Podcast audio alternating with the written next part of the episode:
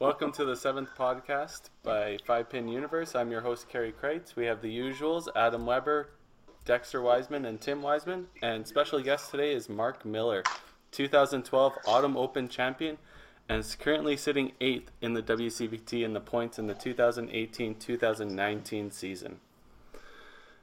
All right, so our first topic will be competitive coaching. How do you guys feel about it being a part of the Open, the Masters, any of the competitive circuit?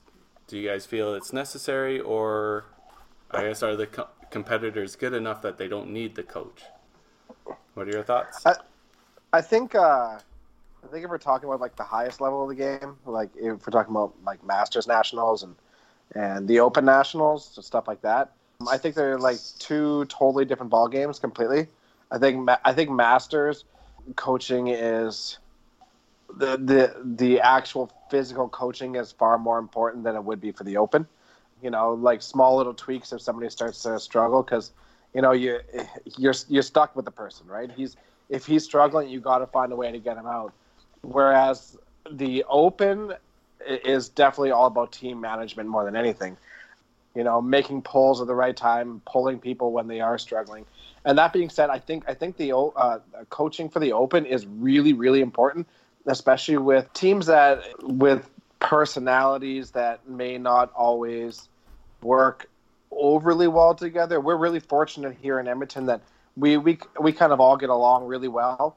Um, but uh, in situations where maybe maybe people have, uh, for lack of a better word, a bigger ego than whatnot.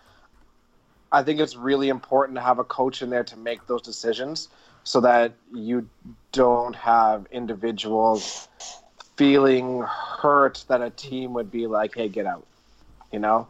Um, I think I think it's better to have that that responsibility put onto one person where you can focus your your thoughts and, and ideas towards that person rather than being maybe hurt by a, a group of people, right?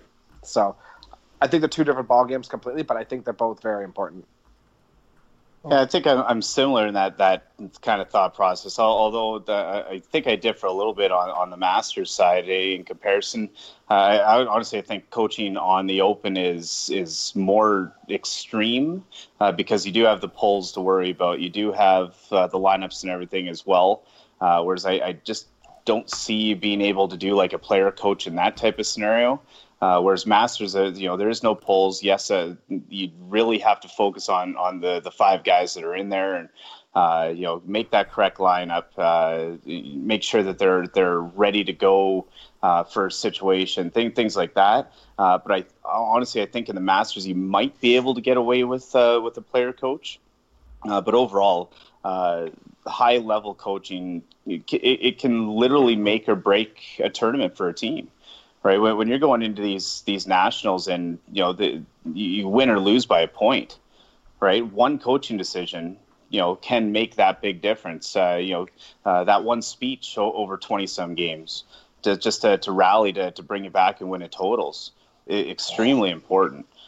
Yeah, so so many decisions for them to make that uh, I just don't think you'd be able to, to do as a player coach. So my my opinion is yes, you absolutely need it at, uh, at these high levels that we play my personal thought is I really, I, I think it's more of a game manager than anything, right? I, I think I don't like I agree with Adam. I, I don't think the Masters is necessarily needs a coach there to be honest with you. I think the Open you need somebody there just to to manage the game. Manage a lot of the game is managing egos and personalities with with lineups, right? And I I think the only thing I like to see in a coach, especially when you're playing the Open or the Masters, is I don't want to have to worry about lineup. I don't want to worry about who am I following. I, I really don't care. Just set the lineup. I trust you, and just get over with, right? And I guess the only thing I would require in a coach, I mean, other than a little tinkering here and there, because I mean, if we're all at a high level, I don't think we really need a whole lot of coaching.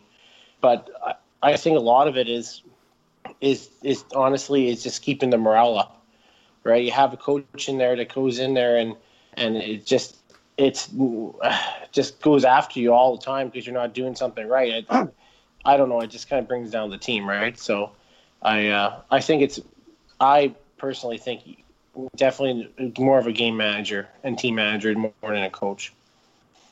I think a coach is 100% necessary. You got five guys, six guys who are in the forest and looking at the trees. When you get a coach who can step back and see what the bowlers don't see, these these coaches, uh, these poor coaches, have to deal with some of the worst personalities potentially, and and to be able to uh, put these players in a spot, tell them what to do, and that's the way it's going to be. Because I've been on teams where uh, potentially you have two guys who get very headstrong, and it's uh, it's not good. And you need a mediator. You need a guy to go in there and say, "Hey, boys, pull your heads out of your bum holes and uh, and uh, get to work." I don't I don't know. From a technical aspect, I actually don't think you do, but but We I shouldn't. think from the manage we shouldn't. Yeah, we shouldn't. But um, yeah, I don't know. I I love the coaches. I I like how a coach is in there. When I'm struggling, I can turn back to a coach, ask him what to do. Uh, when I'm not seeing eye to eye, and I'm just taking personal responses here. That it just it's just easier for me to relate uh, back to the coach what exactly is going on, what the situation is, and I can get his feedback on uh, what to do. And that's not even taking into consideration the open, uh, the five pin open, uh, and the lineups, uh, which is which is hundred percent a whole nother ball game when it comes to egos and attitudes. So I don't know. We're instilled with coaches from from a young age, and uh, from a young age for the youth challenge for the four steps. I think it's a lot of technical uh, as we move into the adult uh, situations, the masters, uh, the the open, whichever. I think a, a coach is a 100% necessity. I don't know if you need them for singles, but in, in, in regards to teams, I agree with you guys. Yeah, you you need a coach in there. You cannot have a coach player. You are asking for trouble. Yeah, yeah. I That's think, all I'm going to say. Yeah, you're going to run into personality problems with that. I think I lean more towards the way Tim looks at it. You don't need a coach so much as you need a manager, somebody to manage the lineups, to manage the personalities, to decide when the right time to pull somebody in the open would be, right? The coaching hmm. aspect, it, it doesn't really need to be there as much as maybe the player needs some tips. Like they turn around and they say, maybe they're they notice something in their own game and they're asking the manager, "What do you see?" That would be something.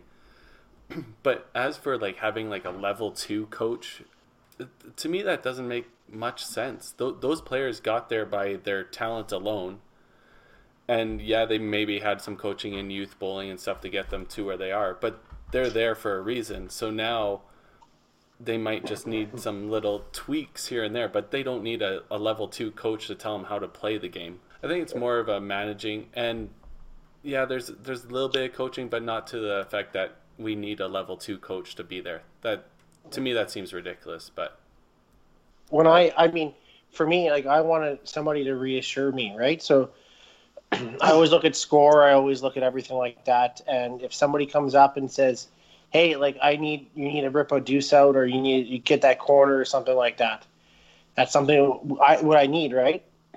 Kerry and I were on a team once, and we and one coach forgot to tell one of our players that he needed more than two points, so he just threw it in the wood. He ended up ripping a deuce and tying the match, right? And that's what we need in a coach is just letting us know where we are in that situation, right? It's not the player's fault. It's just that we. So that's what I think we need in a management. Why aren't uh, you throwing the A ball every time to clean up whatever you're trying to do? Why why Absolutely. why do you have to throw it in? Why would you ever change your mental process on that? And and if you're trying to throw it into the wood, how do you throw it into the deuce? no, the the situation was a little bit more than a full rack, guys. There there was a head Okay, pin pull yeah. out, right? So you throw Okay, you throw it on the inside of the three pin side, so you don't throw okay. it through the hole. Yeah, yeah, yeah. ends up No, clipping no, a deuce to oh. tie the match. But anyways, Okay. doesn't matter here nor where. I, I agree with Tim. Where was where was the coach slash manager at that mm-hmm. point in time saying, "What you know? What you need three to win." That's and that's all we need to hear, right? Yeah. Yeah. Right. We're we're You all gotta- at that level. I think. And I think that's what we need to hear.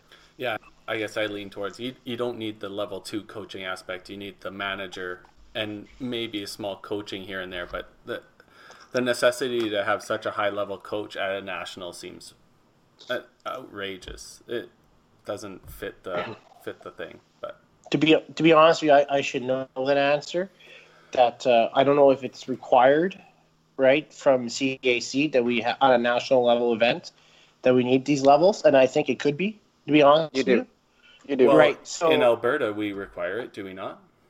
Yeah, and, we do. because and we've turned away and coaches that don't have level two, so we better be requiring it. We are. You need no, no, it, we, and we that's are, and that's but- where the grants come from, guys. yeah. Right? Yeah. You you need it. It's it's the Canadian uh, coaching. It's unfortunately uh, to get these grants through the government of Canada for the sport of bowling, you need level two coaches. That is just that's just the way it is, and so we're jumping through hoops, hmm right? right. Right. No, Um, so I so I you necessarily need one there? Yeah. No, but And I guess I guess what we can say is may, maybe I, on a personal level, I might feel the amount of money we spent on a coach to go to nationals might be excessive, right? When we really might not need one, right? But if it's part of what we have to do, unfortunately, with to get the grants through three through CAC and stuff like that. Yeah, I guess It's- if it you're sending a person anyways, and in order to get this grant money, it has to be a level two person. What's the point of sending somebody to manage a team? It's going to cost the same amount of money. You might as well Right. send the level two, get the grants. That makes a lot more Yeah. sense. It, it costs them money to send them, but it, it makes you money, Yeah. Yeah. right? Yeah. So yeah, I guess I guess that does make sense. Yeah. the other thing I wanted to touch on with the coaching is um, I don't know if you guys remember, but I remember uh, the first time I ever went to a nationals, and I was terrified. Now you send a team with five, six guys that are 30 years old, who's been there, done that. Yeah, they're fine. You send two, three, 19, 20 year olds on a team, and a coach is huge. You need that guy. Um, Yeah. Unless you're expecting that's the other two or three guys to step up.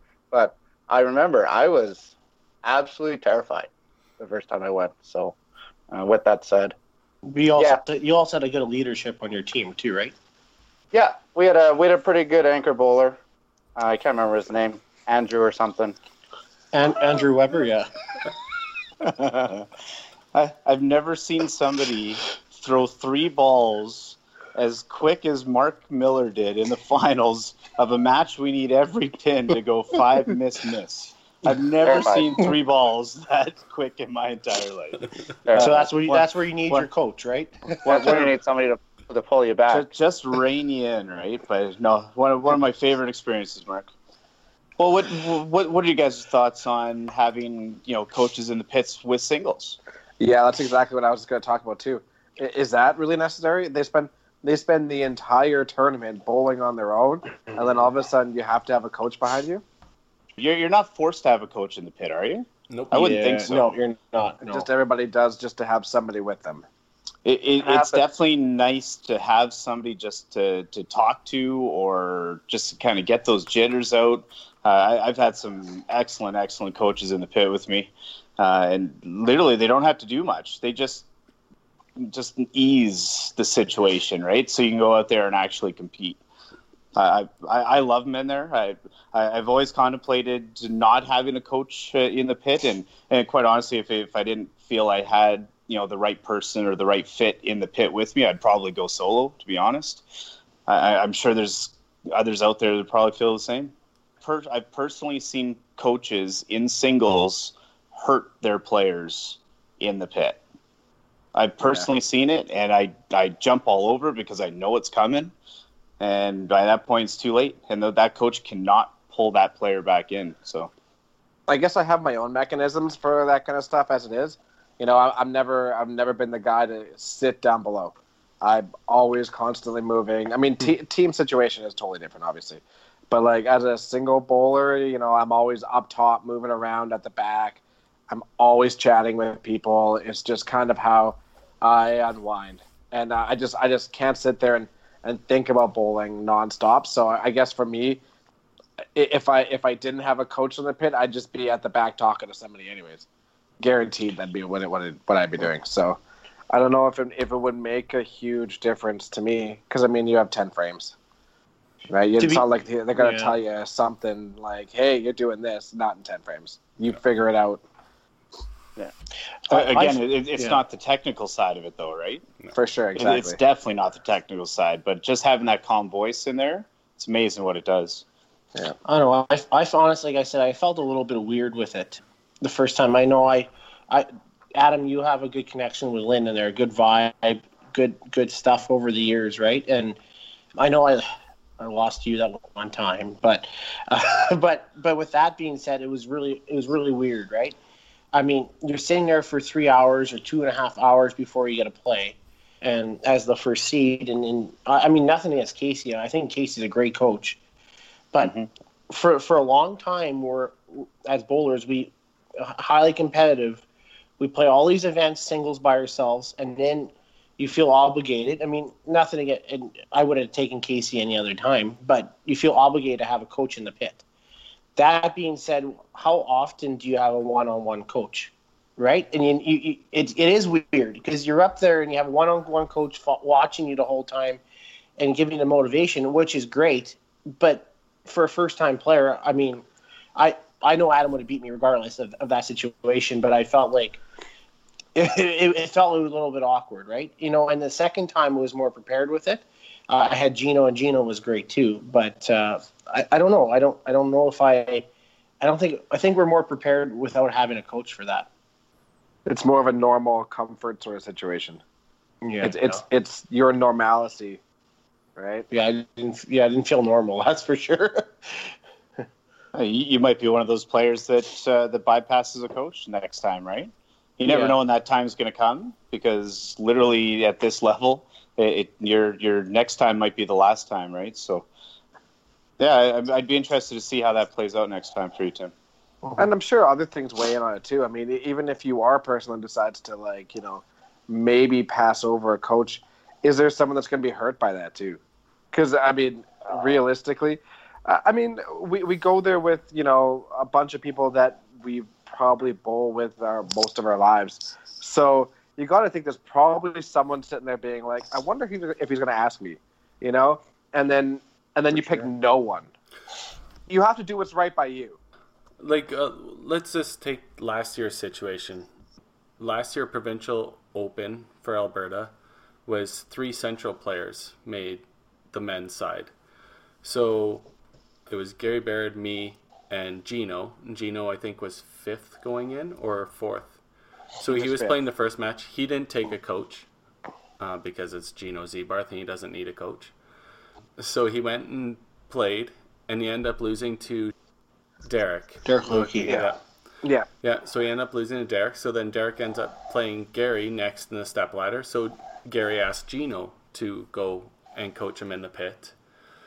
So when you run into a situation like that, you're you're gonna run out of coaches pretty quick. Because let's say Gino would have took Mike Tweedy, who was the men's coach for that year for the Central Men's. All of a sudden, who does Gary have to go? Does he have to find another central player? He can ask pretty much any level two coach in the building, as far as my understanding, correct? Correct. Right. So, So no, no. I- you yeah. start running out of coaches, right? And not saying that I didn't want Mike to be my coach, but I would obviously pick Gino because I grew up with Gino for 25 years of my whole bowling career. And he wasn't an option at the time because I let Gary pick Gino. So now I felt obligated to pick another coach, which I would pick Mike anyways, but I didn't feel comfortable enough to play the step ladder without a coach there just because I guess you grew up watching everybody having a coach in the pit. So I think that has a little stigma to it as well, right? There's Yep. you see it happen, so you decide to do it as well.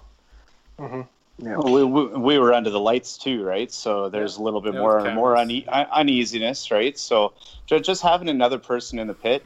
uh, Yes, you've got every spectator back there. Yes, you can go sit at the bench and have whoever in your ear who's not a level two, who's not in uniform. Uh, you, you could have also went outside your zone Mm. as an option, right? Yeah. Um, there, there, there's there's so many variables, but yeah, a lot of times it's well, who goes and asks you know that coach first yeah. Yeah. right? And uh, if that person gets knocked out, and I've seen it very often on uh, if you've got a, uh, a female and a male single going at the same time, right? And uh, both are kind of vying for the same same coach. um, at that point, yeah, it's, it's you, you basically run with one coach, or yeah, like say you, you always have the option to, to, to run solo. And quite honestly, I, I don't think we would be um, far off from our, our normal game without a coach. No. They're they're they're they're just there to, to, to bitch and complain to when things aren't going your way, right? Uh, or or just get that, that extra little bit of, you know, uh, you know, positivity. No, Yeah. for sure. I, th- that's uh, allegiances too, right? I mean, you think about it. If you go outside your zone, out at the open, a lot of people. It's different, I think, maybe for the guys because we all kind of travel together. A lot of us, but I mean, for you, you have your three open coaches that are on your team, and then all of a sudden you jump ship and don't pick one of them, right? You feel kind of obligated in a way to maybe pick a, a host zone one or your own zone one before somebody else's or even another province. I mean, uh, prime example was uh, Jen Baker. Jen actually took one out of the crowd, right? But that was different because she's from both Alberta and Newfoundland at that time, right? But uh, when she won in, I think, Gatineau. But uh, I, I, I don't know. I feel obligated to pick an Edmonton maybe coach when maybe you might have a better connection with somebody from Calgary or Central, right?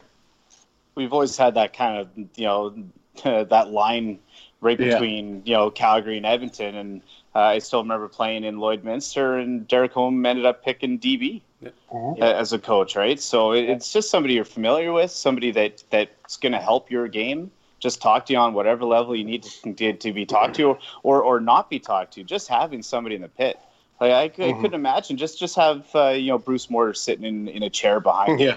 How, how do you think you're going to play? Better Confident, than yeah. just confident. Hell, you got the best player ever right behind you. You're going to play better, right? It, it, all of a sudden, it just changes your mind. If your mind's Mhm. positive, you're going to play positive and confident. So, in your opinion, what is the greatest accomplishment you've had in five pin bowling? Everything's gonna weigh about the same, I- but what I- was your favorite? I can I can lead. Um, Okay. I haven't. Uh, I've won a few things, but I haven't nearly trophy case you guys have.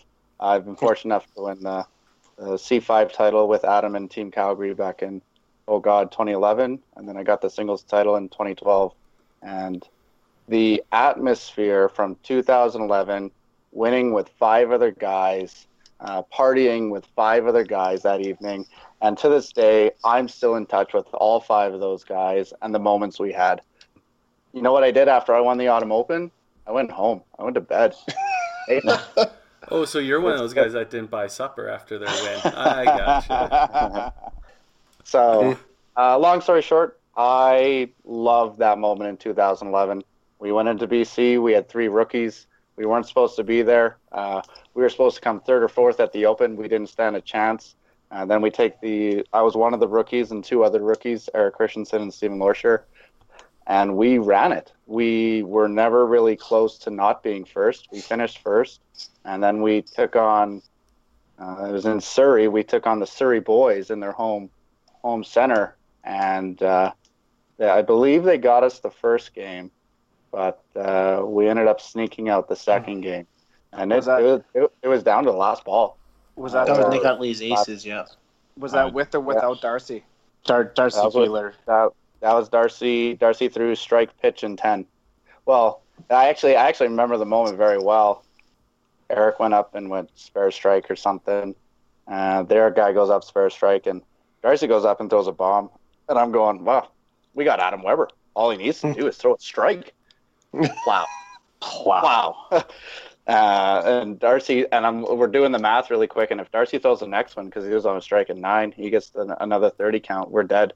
And uh, he he just missed. And then uh, we needed to hit a pin, and I don't think Adam came ten feet within the within that foul line and just uh, on that third and final shot. And what a moment! It was just for for somebody like myself. It was my first year competing in the Open. Uh, I went on a Calgary team that's not supposed to win, and we go all the way to win gold. Super super special, and honestly, just yeah, that's that's my moment. Um, I know I got the autumn too. That's cool. It is cool, but it's no it's no C five title for sure. I think uh, I think mine's similar. I guess two moments, but I guess different for different reasons. Uh, mine would be the 2010 Open Championships. I mean, we we won Masters Nationals uh, two years ago, and that was amazing. But 2010, similar situation. We had, you know, three rookies on the team uh, at Nationals. So the me, Tim, and Brett Mapstone, and we were all really young, like early 20s, and it, it was just a, a really cool experience. We just got along so well. Brett Mapstone missed an entire day because he was too hungover at 3 p.m. at 3 p.m. We played with Um, five bowlers that last day. Yeah. and we played we played great. It was uh it was just a really neat, awesome experience. And uh, s- I mean, Adam sitting there talking about Bruce Mortar. It's for me both my experience, my favorite experiences wrap around someone saying something. And uh, for me, for that one, it was uh, I remember it finishing, and then Bruce Mortar walking over to me and like high fiving me and like shaking my hand really hard and being like, "You are a national champion." Bruce Mortar. It was it just it's just it's overwhelming, and it's really cool to do it with Tim. I mean, he's a pain in my butt, but it's neat to win anything with your brother. The other one is winning TPC. Winning the Autumn Open this year was great, but winning TPC was really cool too. Running both sides. I, I mean, I was terrible on Friday. I qualified on Saturday when I had no business qualifying at all, and then playing really well on Sunday. But running both sides all the way to the end, and then uh, I got to face Mark Johnstone three times in the same day, which is kind of a, a neat fact. And then winning in the uh, winning the finals there, and and, and again, I, I think I shut him out in like the eighth frame. I, I threw a, a, a really good strike in the eighth frame, and uh, Lynn Howell was the one that was back there. And all I couldn't hear anything from anybody else, but I could hear Lynn Howell in the back being said, "That's a championship ball." And then I didn't do the math, but I, kn- I knew at that point it was over. So it was, yeah, just a really, really cool, fun experience. And yeah, it's amazing what those words can do. Well, Des- Dexter said Dexter did say 2010. That is for like I guess, I guess you always look at pinnacle achievements. You always want to look at or crowning achievements. You you've you worked you so hard to get to that level, and all of a sudden you, you get there, right? And I think the thing the, the thing with national championships 2010 or I think it was what 20, 2017 with you, Adam, right? We you forever have those bonds with those people that you win with, right? Whether you guys move away or things, you know, you don't see each other forever. You already have those bonds in in the history books. Even though it's just five pin bowling to some, right? We, we're always there going to be together, right? 2010 was really cool. I mean, winning with Bruce, it was, and Lynn is the coach. But when, when you talk with Bruce, there was a couple different instances. I think was really cool. Uh, we lost the first game in the in the we were first seed. We lost the first game. Somebody mentioned something from the other team and said, "Oh, we got this in the bag." Right? I'm not going to say that name. And then Bruce looked at us and he just kind of brought that calming aura around him. He's like, "Well, they're not going to win another game. We got this, right?" And I think we started off with two four baggers and two turkeys to start, and a double plow or something, and and we, we kind of just went lights out after that. I remember that really really well, and, I remember actually I think it was Jimmy Llewellyn. He was posting on Facebook. He was because we're at uh, Saint Vital, and Jimmy says, "How do you start the best player ever on the bench?" Right, and it, Bruce had this aura around him where even though I, I never saw real Bruce in his prime, I've seen Bruce really good, but Bruce just had that aura around him where people were just nervous around him because he knew how good he was, or right, and uh, he didn't have to do anything, just had to be there. And obviously, I think um, I know it's against Mark, but I mean that match we had in Autumn Open, I think. I, I was it was the only match that wasn't videotaped, but but it was I think I think that match was honestly I know you were the you know maybe the you know latter end of it, but uh, I, I you will I, I've never seen another match like that in forever, right? And and for for a couple days later to find out that was the match that won, I, I was I don't know I I felt like I was part of the club, right? You, I hang out with all you guys all the time, and and uh, and we always give each other the gears, like, oh, have you won a tour tournament? Well, nine times out of ten, or ninety nine percent of the time, I had to shut my mouth and sit in the corner, right? So I I was part of the club, and uh, and I think that was big with me. And it's been tough since because you always want to get that achievement and try to get motivated again to be there. I, I find it, you know, I'm okay with it, right? I'm satisfied with it, and I think those two achievements always meant a lot. Yeah, for for me, it, it I think the the Open Nationals are probably where the majority of my my favorite moments. Uh, that that team in 2011, yeah, the team of misfits. We like there's no reason that we were supposed to win provincials. Controversy that year too with uh, with uh, the singles title because I actually had to choose right. that that year. Uh, honestly, probably one of the toughest three, probably two or three decisions of my life uh, was to either go as a single or you know potentially disappoint you know five of my friends. Decided to go as a team, go to nationals. On paper, we're probably fourth or fifth best team. Have no reason to, to even be there, and then just just run, that, and then do it for Calgary because Calgary at that point uh, is it the only Calgary national title? still? Uh, there was, or, or, or maybe uh, one before us. There was, there was, one, before in the seventies, but in the Stan uh, Black era. Real, real long time. Obviously, wow. that, that team in 2017 Sudbury. Uh, with, with, you, Timmy. Uh, quite quite honestly, mm-hmm. I, have I've never been on a team with seven people that gelled. Uh, that that experience in itself was amazing. You guys carried me to, to that gold. And then what what I still kind of classify as my my career shot was uh, 2007 against uh, Mike Warren. Ended up, uh, I think I qualified second. Uh, had to, not sure who I who I beat uh, in the first in the the, the two three game. Went up against Mike Warren. Came down to the tenth frame of that first game. I needed, I think I was down 29 and uh, go up there. I, at that point, I could never spare a chop off ever.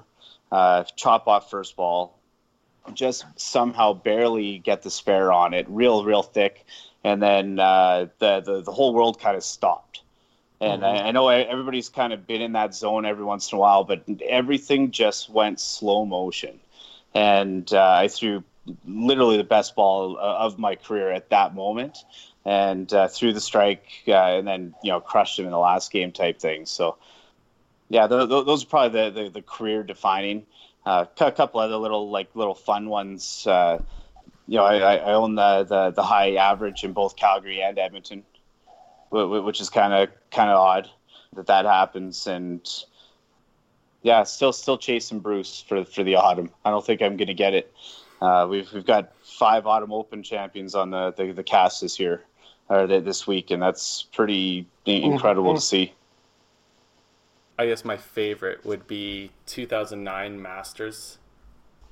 The men's tournament team consisted of five players who all originally came from central Alberta, which doesn't happen too often in a Masters team. Um, usually you have a couple from Edmonton, a couple from Calgary, somebody from Central, but to get all five originals, that was uh, pretty cool. So it was me, Gino, Victor Faubert, Gary Barrett, and Mark Johnstone and it was the 100 year anniversary of five pin bowling. And after we all qualified, Gino went and went out and bought gold jackets because he said we're winning gold, and to just we just we were never really in trouble the whole thing. I think the second day we had some struggles. Ontario passed us for a couple games, and then we just took off again, just won it outright. Probably one of the coolest moments ever. Gino's done that a couple times. He the gold jackets, and then I forget which year it was when we won open gold. Our central men's team all ended up wearing different colored shirts to qualify for the men's team out of the zone. And 2016. Looked, yeah, it looked like a rainbow. And Gino's like, you know what's on the end of a rainbow? Pot of gold. And we ended up going all the way through, winning it all again. So, uh, pretty cool moments. Um, and both of them came with Gino. That's kind of weird, hey? Yeah, it's it's neat to have those favorite moments or those great moments that have come through a sport that uh, allows you to travel the country for literally pennies considering you play for masters you play six tournaments throughout the year so you spend just under a grand but you get to go to nationals you get to do all this stuff to play a sport that is literally you're only doing it for fun because if you're not doing it for fun, you're making a big mistake. hmm I think it's pretty neat. I agree. Keeps us going, right? You always want to hit that back, get that moment again, right? So yeah, yeah, Yeah. for sure. Well, you you mentioned it there a little bit, Dex, uh, about you know love, love playing with Tim on teams and winning with Tim and all that. But uh, well, what about some of the family rivalries that we've got in the sport right now? Like I, I- I think you and you and uh, Tim are definitely the prime example. Um, I know I've got my brother, but I passed him long ago. Uh, hey, hey, hey, hey, Rich, I feel you that- on that. I, I, honestly, I think Dave might be better. So, um, but, but, Tic but, but, but we got the we got the Tit Kats, Tit we got the really good. Gilardi's. What, what Yeah, about the Wil- that's a good the one. Wiltons? You got three Wiltons Yeah. right now flying, right? Yeah. You got the Mapstones, you got the Lacusiers, hell, e- Yeah. even Casey and Annette Campbell, Yeah, right? Uh, there, there's so many rivalries that, that are kind of out there without being rivalries, but you, you see it in any head-to-head match, and I- I've never seen somebody want that match more than those matches. The Koschecs. Well, I, think, love uh, I love those yeah. matches. I, I, think- really love those matches. to, uh, if, if, if, if anybody knows, if anybody knows, I've never beat Dexter. They're I my think- favorite matches. Rich, I- Rich, I- oh, Rich owns me on like every time we play the Autumn Open, we always end up on 17 18. So I, I never have a chance even before we get in there. But uh, That's I the think worst he, set. Yeah. oh, he has to play on 17, 18 too. Yeah, but I'm in my own mind. Apparently. I, I actually find those matches the toughest, right? Because they they know your weaknesses, they know they know your strengths, right? What's my weakness? Um, I uh, honestly, it's probably girls. But in all in all in all honesty, like I Dexter can laugh at this when we when we play against each other. We literally we literally I don't talk to him. Like I, I don't even look at him. I don't even talk to him. I you should start because that has That's not why you lose. well for you. Exactly. Keep no, talking. No, no, I, I, I was that nice guy once. I remember it was Collingwood. I think it was eleven and twelve. Uh, I think we're in the the fourth fourth frame or fifth frame of the third game in a match, and I shook his hand. He's like, "Why are you shaking my hand?" I'm like, "Well, you can't get a 450, and the next ball you throw breaks a thousand. I'm not getting a four digits against me." And I and I literally shook his hand and I laughed. I thought was you, it. I thought you said you were the nice guy. You were clearly not being Yeah. the nice guy. Then we That's then I a nice faced you in. TPC in Edmonton, and I'm facing you, and you I, I go to shake your hand at the start of the game, and you won't even shake my hand. You sit there and you stare, stare straight forward. You will not slap my hand. You will not talk to me. You will not shake my hand. You were Yeah. obnoxious. And then I was. I remember like throwing. I was so mad. I was so angry that I forgot about bowling completely. I just wanted to hammer you. And then, and so I threw a, a six bagger at you, and I think it was probably the biggest fist pump I've had in my life. And this is when we just started doing live stream. So like two days later, I went back and I watched that fist pump like six times. Whenever you're having a bad day, hey, just pop It's up like- that video. that, Still have it on your phone. Uh, I gotta find it somewhere. It's on YouTube. Send it to Tim. Yeah. I think families are a, a really big part of this sport. It's a really big part of the competitive side of the sport for sure. You know, and that, that's really what's keeping a lot of it alive. I mean, like, I mean, Danny Bear, Shelly Bear's son, you know, s- stuff like that. All the time, it's it's always seems to be family oriented, and and, Oh, and I love it. That yeah. that's what makes this game so great too. Mhm. It's not. It's not even. Uh, it's not even the families. What if, uh, like, I know me and Adam, we're ten years difference. We almost have uh, a weird connection where whenever we play each other, because here's a guy who took me under his wing, and now I'm sure that you're starting to see it with Evan. Like, if you're playing Evan in a match, do you not get that same sort of feeling? Like, here's this guy I watch grow up. Here's this guy help coach. Here's this guy I tried to mirror. Uh, and here I am playing them for so many dollars, thousand dollars, two thousand dollars, right? Potentially. So I, I, don't I think I think it I think our generation is a lot different than it was 15 years ago, or even longer. I mean, in the I heard the stories about the Stan Black era and all that other stuff out there. But I mean, most of us, I mean, whether regardless or family or not, we travel together. We we're pretty good friends all together. We kind of Yeah. have such a great camaraderie. It, it we're not actually cheering against anybody anymore. Really, it seems like we're more rooting them on. It's a different, it's a different vibe. But we still want to beat them. Don't get me wrong. I want to beat all of you. But it's Not at It's- all costs. no, no, it's not, and we're not. And honestly, uh, we encourage people to play. We're not Yes. not encouraging them or not letting them know that their events are not coming up because that you're taking my spot away. It's it's not like that anymore, right? Uh, Yeah. And that's where I kind of think that it's cliche to say that, but even though we have families bowling, it's more of a family altogether.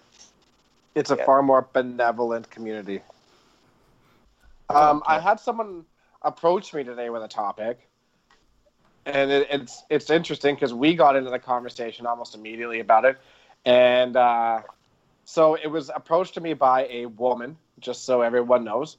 But uh, her question was, why has this game become or has been really dominated by men um, in a sport that like really could be and should be level across the board? She was really curious as to why is it that men tend to dominate the game regardless.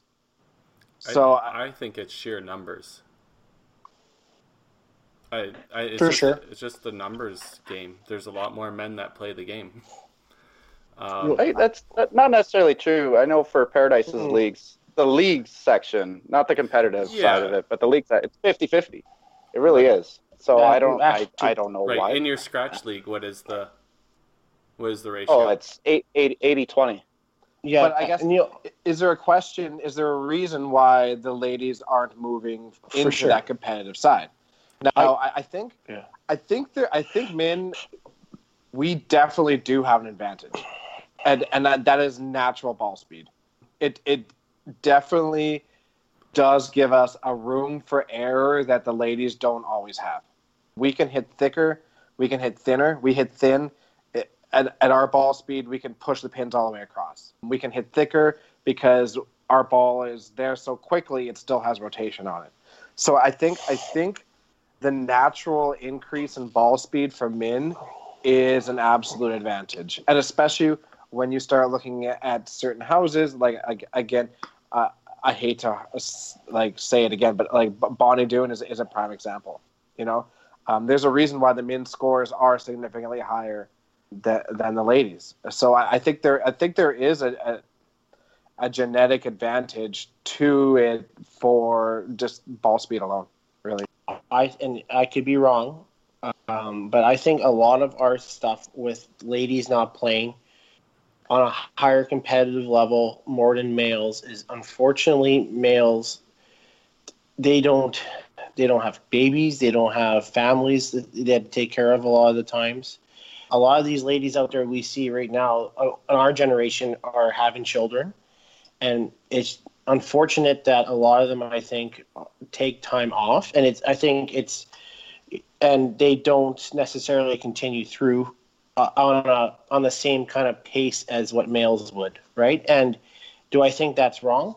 Well, I think so. I think you know, but it just seems that way. You, you know what I mean? Like how many kids out there have have like you you look at somebody like Morgan, right? Morgan family comes first with Morgan, right? And you know what? And I don't disagree with that at all. But I, I think, you know, Morgan has to pick and choose what events she has to play. Right? She wants to play the open. She can't play all the cash tournaments. She has kids at home.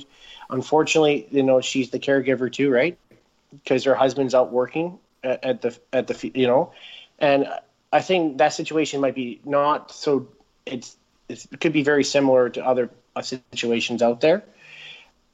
I think it's partially wrong with society. I mean, I think you know in a way that our bowling centers are always open to have kids there, but I think unfortunately I, I see it a lot in our community where if they had to pick and choose who gets to play in that family, unfortunately, most time it's the male, right?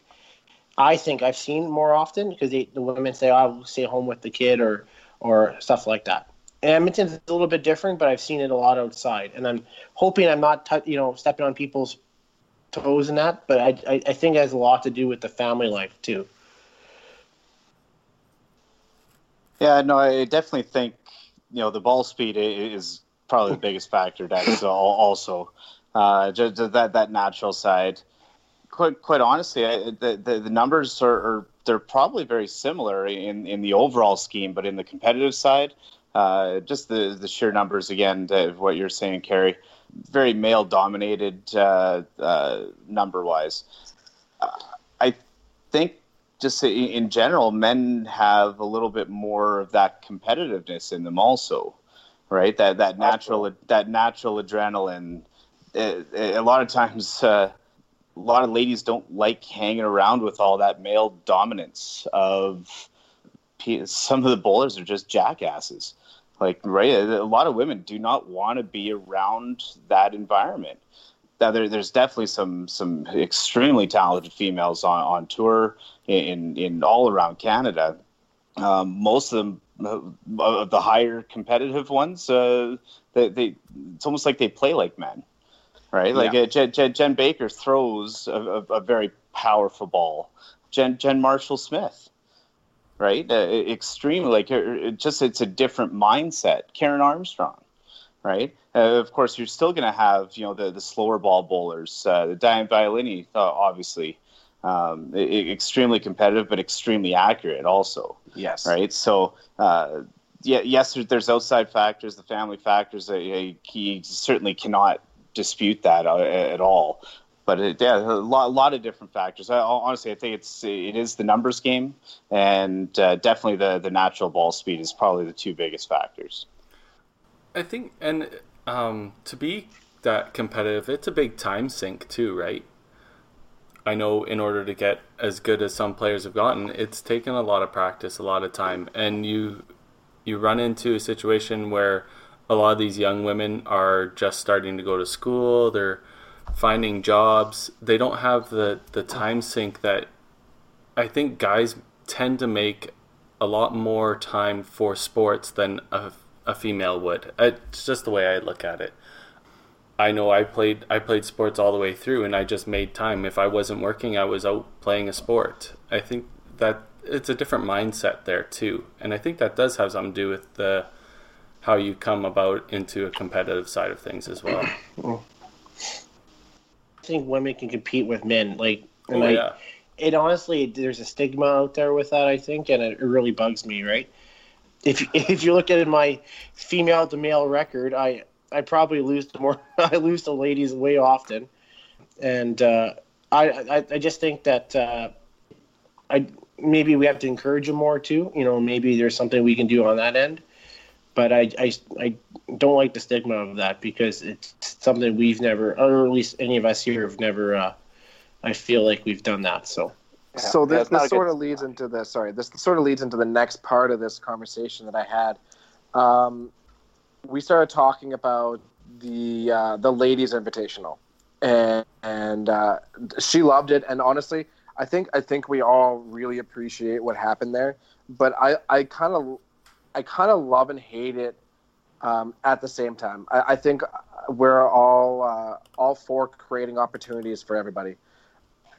But with that being said, um, it was awesome to have all these ladies come out and compete in something because they really wanted to compete in it at that level. But it kind of changed the invitational itself for us. It it became a ladies invitational and a male invitational and that was really something that we we had never really wanted it was the first year that we didn't have a lady in it and it's because they put they ended up playing in the ladies invitational i think that the ladies can absolutely compete with the guys i think that i think we i think the guys do honestly have an advantage but i think the ladies can beat us and play with us any single day so I'm not really a big fan of separating the men and the ladies. But that being said, too, I mean, it kind of brings into a, a whole different sort of topic where um, we are allowed to have ladies only events. We're allowed to have ladies only leagues. But I mean, I think if we if we started up a men's league, I think I think that that would be really hard these days and I, I, don't I don't really think that's fair. I don't want a men's only league. I really like playing with the ladies, but I think it's an, an odd stigma where it's okay to have a ladies league, but it's not okay to have a men's league anymore. So I don't know. It's it's really it's a really different sort of time period. While he's here, I, I we've always discussed on on events and stuff like that, and um, the Autumn Open being forty, top forty, right? You know, Yeah. I want to know what your opinion is on that because I know some people say top thirty-two sometimes, some people say top forty, right? And Yeah. as as as you know, manager and you know committee member there, I just want to know what your uh, what, what your views on that are. Before before uh, Dexter chimes in, I just want to let Dexter know that he was 32nd this year. Um, you would have made consolation. Congratulations. Um, not not in your format. You don't run a consolation. I would have been thirty second spot, and I would no, have. made it. uh, yeah, yeah, yeah. Anyways, I love I love 40. You know why I love 40? Because it gives eight more guys who don't normally make a cut that experience to make a cut and to continue playing in the sport. I can take an example off top of my head. Uh, a Bailey Lawson, uh, part of the uh, tour now. He's now made uh, three 40s. He's never made the 16s, but uh, he's going around to every tournament, and he just cracked the TPC for the very first time. Now here's a kid who, if we don't do top 40 at the Autumn Open, because he did uh, two times just squeak in. I, I believe his first ever cut is he squeaked in for 39th or 40th. He gets that experience. He gets to wake up Sunday morning and he gets to play with 39 of the best. Out at the end of the day, eight more spots for bowlers where the money is a little bit more spread out.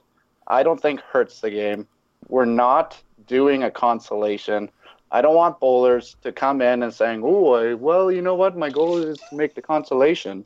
no, you want to make the top 40. My my goal is not to create as many entries as possible. My my goal is to create a competitive tournament. Yeah. I you know Right, I- um, Yeah, Why do. I want Tim Wiseman spending six hundred dollars? Like, or what happened? What happened in uh, TPC? I'd really love to know the numbers of how many times guys came out further east from, say, Thunder Bay and re-entered. Uh, a lot. 'cause- all of them, all of them actually. But okay, yeah, yeah, Mark, I, I don't like that though. I really, it just there's something about it that just jars me the wrong way. Okay, I think so- a top forty is Yeah. But is they a do. number. It's I I'm okay, Mark. I want to I want to clarify. The reason why I asked you is not Yeah. to make you defend something. I just wanted you to talk about it, right? Um, I'm not trying to like bash it. I Okay. personally, on a level, I like the top forty. yeah, One is because I I've made the top forty, but I haven't made the top thirty-two, right? But Yeah. but besi- besides that, it, it to me, I, I get the numbers game, and I your your tournament's unique to the rest of them, right? Yeah. Where you guys are the forties, and I get that. That's that's perfectly fine. I'm okay with unique or different for each event. Same as you guys don't. You're the only one that doesn't have a consolation qualifier that makes the top forty, and that's okay. I mean, that's the way. That's the way you always ran it. Just I wanted your perspective of it. I didn't want to. Sorry if you take a like you Okay. feel you have So- to defend it. You don't have to. So No, no. So, anyways, at the end of the day, um, like you said, it's unique. I love the top 40 aspect of it. What what we could do to drive more entries is we're looking into a potential Thursday event with a Friday morning shift to get bowlers there earlier. I know I looked at the TPC's uh, entries, and that Friday morning shift is just taking off. Uh, it's unreal. I think you guys had what 30, 35 entries 44, from that 44, 45. so yeah, you just you just you're getting guys in there. You're getting 48 more spots to to re-enter. Where uh, I think that's our next step. I don't know if going 32s in a consolation is.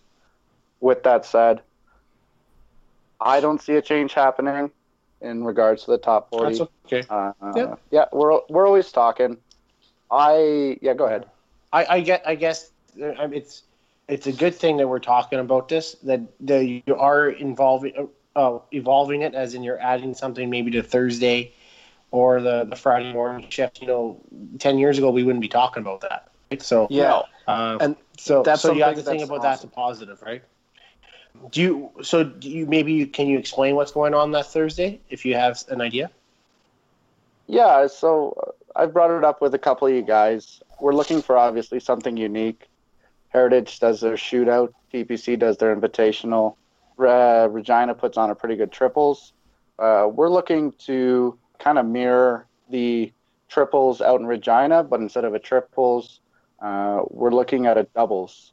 So if I'm going to go into it, I I can't say this is 100%, but if we do it, uh, we'd be looking for 18 uh, doubles. Uh, you play five games. Uh, honestly, with doubles, uh, we're looking at half an hour game, and that's that's way over predicting it. There's no reason it shouldn't be more than 20 minutes. But you never know if uh, if Adam Weber plays, it could be 30 minutes. but uh, and then uh, from there we'll take the top six and we'll do an autumn open finals format with doubles and with uh, instead of 50 points per game uh, to the winning team. We'll do 100 points. You play five more games and we'll pay out the top six spots uh, we're looking to drive in bowlers. Like i know ontario southern ontario is really tough because they're they got the same club tour uh, going on that weekend. But i'm looking just one more reason for guys to come out to play the event. Uh, it's it's got it's it's turning into a, a, you like the Autumn Open's a tournament. I feel it's turning into an event. It's turning into the WCBT yeah. is just it's blowing up and it's awesome. And I want to see the bowlers, uh, the the Sylvains, the Maximes, uh, the Johnnies, uh, the Shanes. I want to see them come out to Autumn Open and get them to experience that tournament as well because I feel like uh, a lot of bowlers are missing out on probably. I'm very biased. Probably one of the best formats out there. I think it's the best one. Yeah, no, I'm I'm I'm fully on board with you, Mark, with the whole autumn open. So uh, I know I was I was definitely, you know, working very closely with uh, with your team there uh, when we had the opportunity to, to, to, keep that tournament in Calgary. The, yeah. the the top forty it it just allows those extra little group of guys to make that cut, and it, it's so key to keep these guys on the tour also right? They because yeah. they, they will play Red Deer, they will play Edmonton. They they may not get to Regina, right? But they, they will still play local. The, all the locals want a, a reason to play. The, the the the Darren Prices of the world, right? Yeah. Who who's who have a chance every single time. And yeah, it, it, Rob Wolfson still make forty first, but um, yeah. you look at uh, you look at a you look at a Jen Marshall Smith and a Tracy Smith who yeah. Uh, and we bring up the the term about women playing with men. These girls kicked butt. Yeah, uh, they yeah. both beat me for eight games plus another fifteen for twenty three games. Yeah, Annette uh, Campbell, yeah. Yeah, you guys keep talking about that, Campbell. but Annette Campbell's played with the guys for yeah. how many years on this yeah. She hasn't yeah. missed events. Yeah, she's she's, she's, she's a prime example she's a, she's of a, female stud. player on tour. Yeah, well, we had three women in the final 16, so this whole notion of, of women not being able to compete is hogwash, in my opinion. But absolutely, um, it's uh, it's just a stigma, really. But like like Tim said, uh, with women, uh, you you never know. You, the family could be around the corner. You just and you'll have to step away, and and it's easier for for guys to to stay in the game. But anyways, back to the autumn. I love it. We're we're giving 40 guys eight games, uh, and then we're giving 16 bowlers 15 more games. I played your TPC tournament. I was fortunate enough to make the cut. I played nine games, nine and a half games, uh, made just as much money.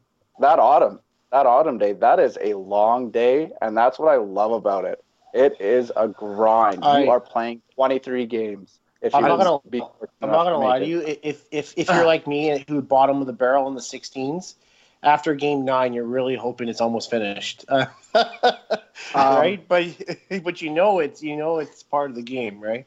I just want to point out that when I was like really overweight, I mean I'm a little overweight now, but when I was really overweight, and I I won TPC and I ran both sides, I played 33 games that day, and yeah, it I was dead. Yeah, when I um, won, yeah. when I won Regina, it was 33 games brutal. Yeah, it's it's that good. is but the guy who comes sixteenth is going to play. Yeah, it, it it's I don't know. We're giving more bowlers opportunities to bowl perfect games. Um, It's, it's not a lie. Then have You're never, thrown. you're never gonna have it when you get aces on the 11th shot. It's never gonna happen.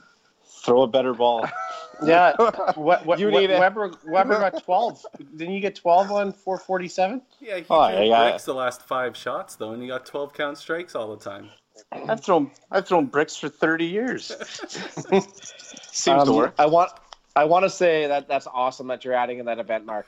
I think it's great. I, I love I love the fact that we're at a point with the tour where all the tournaments are not afraid of evolving and not afraid of change.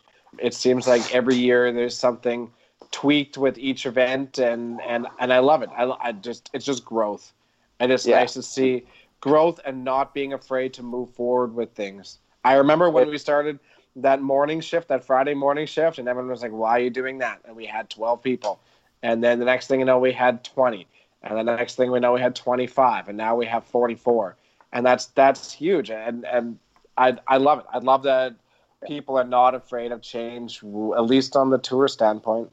We're quick to do it. Yeah. And who knows? Maybe, maybe one day when I retire, it'll go to 32s.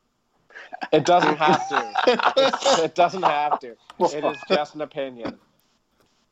I think that Thursday, you know, potential, you know, little side tournament there might definitely help. It's going to definitely help uh, drive a lot more pros out there for, for the youth event, which would be perfect also, right? And, Yeah. and then if, if the players are there, then yeah, why not play that Friday morning shift, Yeah. right? And then all, all of a sudden, now, now, now you jump 20 entries, like in, instantly, right? We, we we found the Thursday honestly most times and the Friday morning shift actually encouraged three buys instead of two buys, right? Because they're- more than they're more than willing to play the Friday morning, maybe not play Friday afternoon.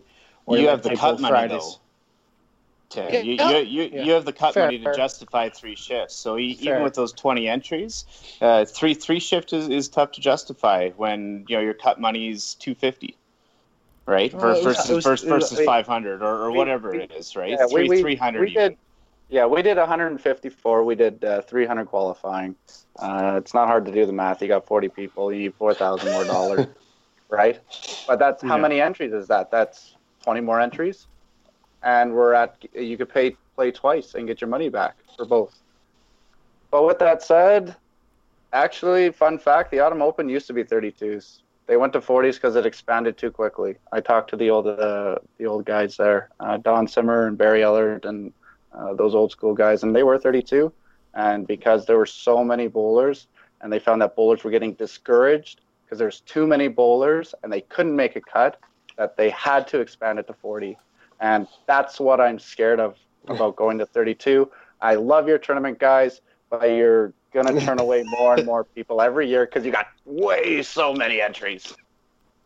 I'm gonna say it does hit a point of saturation, though, guys. It's it's gonna hit For a sure. point where Re- what's happening with Regina. Uh, I can't go out there and throw 2200. Uh, that's what a that's what a that's what a bowler's thinking. Not not. But that. and and every you guys fringe no, player no, no, is on- on thinking that. Yeah. And on a serious note, guys, you guys are. Uh, I know you guys talk about the local bowlers getting involved. It's almost impossible now because this thing's too big. You got too many good bowlers coming from too many places. I. Our local A bowlers local, are really a lo- yeah, a local bowler could average 250 to make a cut. A local bowler has a very tough time averaging 270, and that's what the cuts are now.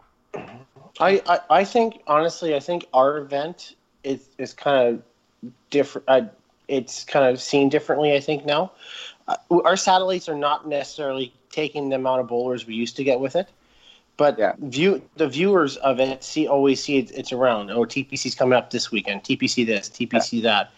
I really feel do a phenomenal job at that. but I really feel like a lot of our locals feel it as a city championship too, in a way, right? They have pride in in that event, and I think that's where they're willing to. If they had a choice between this event and maybe either a Masters or an Open, they're choosing the the TPC a little bit more. I think just because one the cash value with it too, but I think it's also they see it as a as a city championship more.